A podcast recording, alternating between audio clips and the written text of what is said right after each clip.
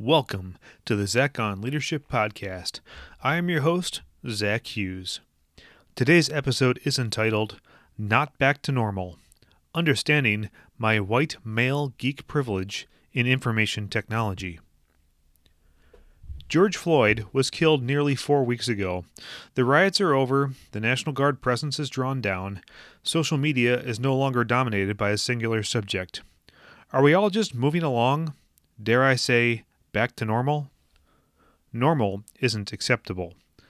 I have not moved on. I am not over George Floyd's death. I've spent a great deal of time thinking about what all this means to me. I think about what I can do about it. I'm not finished thinking about it, but I thought now would be a good time to share my thoughts so far. White privilege. That term, for a while now, has bothered me. I remember first hearing it used in everyday language around the time the Black Lives Matter movement got underway in 2013. As a white person, I don't feel privileged. I look back at my life experience and I see struggle, toil, setbacks, hard work, and lots of grit to achieve the success I've enjoyed. The word privilege evokes imagery of an Ivy League education, social connections, country clubs, and inherited wealth. I've never experienced any of that. Over the past four weeks, I've started to think about it differently. I'll share some stories to illustrate. I have lived in the second most diverse suburb in the Twin Cities metro, Brooklyn Park, for 19 years. My neighborhood within the city has a great deal of diversity. From my house, it's about a five minute walk to Walmart. I shop there often and am typically among just a few white people in the store. At one such shopping trip, I noticed an employee at the exit checking everyone's bags. The employee was making sure the items in the bags matched the receipts. I waited patiently for my turn and opened my bag. The employee looked at me and waved me through. He didn't need to check my bag. I was confused at first, but then I realized that I was the only white person in line at the exit. Even at Walmart, where my whiteness made me an ethnic minority, I received a privilege. I received the benefit of the doubt that as a white person, I was highly unlikely to shoplift from Walmart. That is white privilege. A geek that didn't fit in. My life has been really good, and I cannot complain, but I want to share a challenging season of my upbringing that was formative for me because it gives me a starting point for empathy. In grade school, I was very small. Some of you remember when teachers lined you up by height for the annual school photos. In my classes, I was next to last or dead last, depending on the year. That also translated into an underdeveloped athletic ability. Not only was I picked last, but my team members denigrated me for ruining their chances of winning. I dreaded recess. I was bullied often. I couldn't wait for the whistle to blow so I could return to the structured safety of the classroom. You may think that I made up for this deficit with a genius intellect, but that's not the case. I struggled as a student and needed outside tutoring. I only succeeded academically once I made it to high school.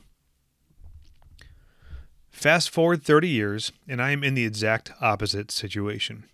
I'm a white male geek working in a profession that's perfectly optimized for white male geeks information technology. I fit in perfectly. I speak the lingo and I look the part.